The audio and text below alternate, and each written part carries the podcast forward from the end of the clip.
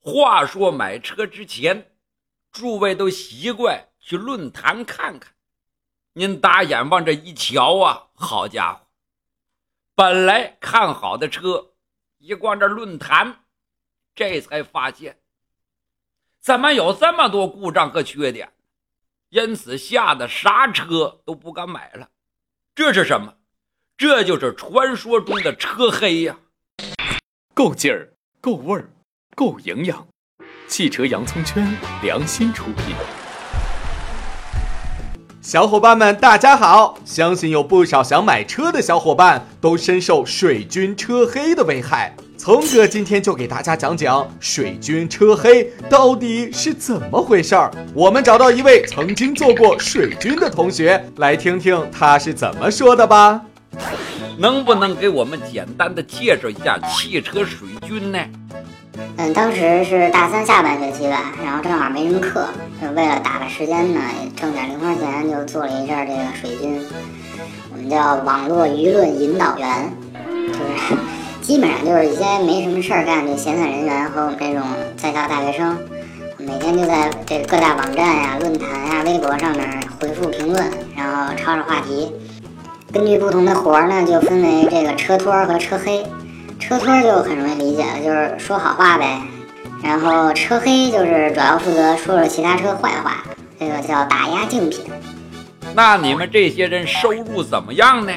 呃，最高时候吧，我大概半天能赚个四五十吧，就是回帖五毛，然后发帖一块。我们这儿有固定的几个 QQ 群，然后每个群都有这群头。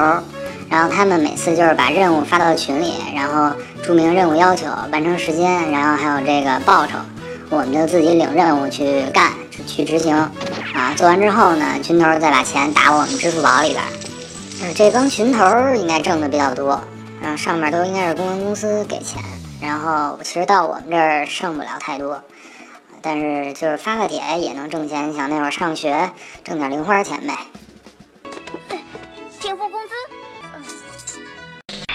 那你们觉得水军车黑容易做吗？嗯，其实说实话，这个也没那么容易。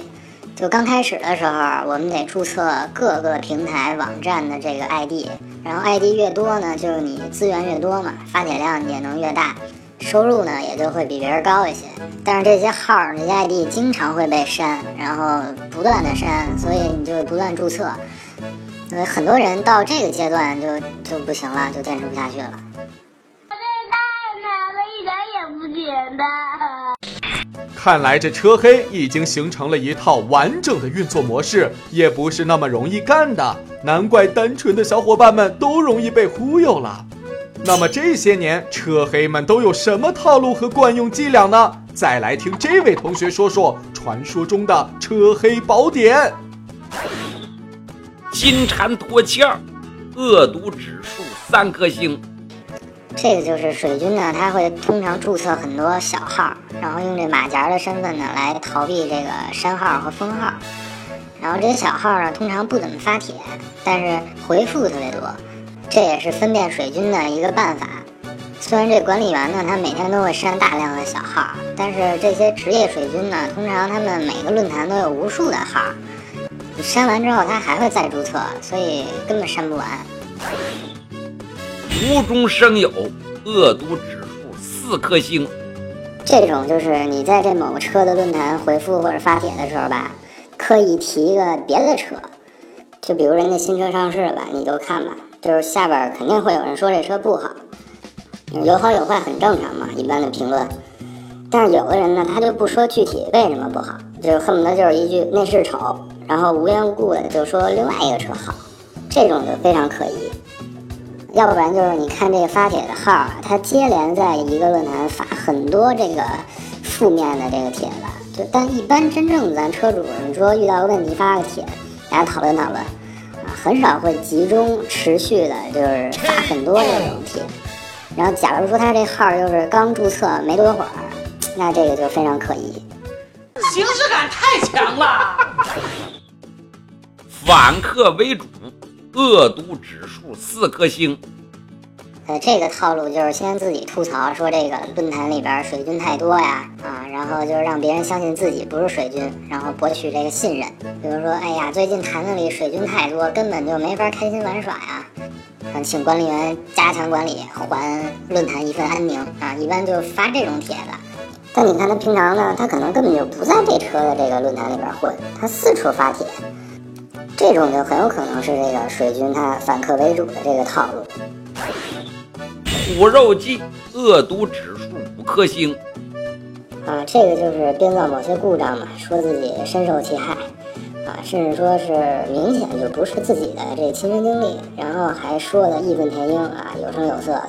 通常是描述这个发生故障多么多么危险啊，然后这车多差啊，自己修车修了多少次也修不好。但是你跟他一交流呢，你发现他说这个车的基本的这个信息啊，还有这基础知识，就驴唇不对马嘴。要不然就是这故事它前后编的吧有出入，就是说这故事其实都是提前都编好的啊，这种就是嫌疑非常大。连环计，恶毒指数五颗星。这个就是两三个水军还接连的在这一个帖子里边回复，然后有人提问，有人回答，啊，组团忽悠你，忽悠，接着忽悠，我徒弟作证。嗯，组团忽悠我来了。还有这种也是车托们比较常用的办法，就是一个帖子里面 n 多人发的东西都类似，就是夸这好，嗯，要不然呢就是这同一篇内容一个字儿不改，就几个人接连隔两天就发一遍，这种就非常明显。说了这么多水军车黑们的兵法套路，小伙伴们是不是都感觉似曾相识呢？水军最大的危害就是这种带有明显倾向性的不实观点，非常容易误导消费者，并且套路很深，难以分辨。而且有水军车黑的地方，就不愁没有争端发生，轻则撒泼骂街，重则人身攻击，即便是野狐约架，也不是没有可能的。颐和园后边有一野狐，那儿人少。想要不被忽悠，聪哥建议每一位想要购车的小伙伴，尽可能多去实际试驾感受一下，不要轻信网上的说法。即便是真正的车友，不同的人对同一辆车的评价也可能存在偏差。另外，除了今天告诉大家的这些招数，水军车黑的伎俩也是在与时俱进的，所以还要多关注汽车洋葱圈的内容。聪哥也会继续为大家更新买车用车方面的实用技巧，多长姿势才能抵抗水军的套路啊！插播获奖情况，奖品是聪哥独家定制的磁性手机支架，参与方式看这里喽。最后，希望网络上的真实车主能够站出来，保持不吹不黑的观点，多发帖，多交流，帮助更多有疑惑的小伙伴们，让车托、车黑们无地自容。今天内容就到这里，我们下期再见。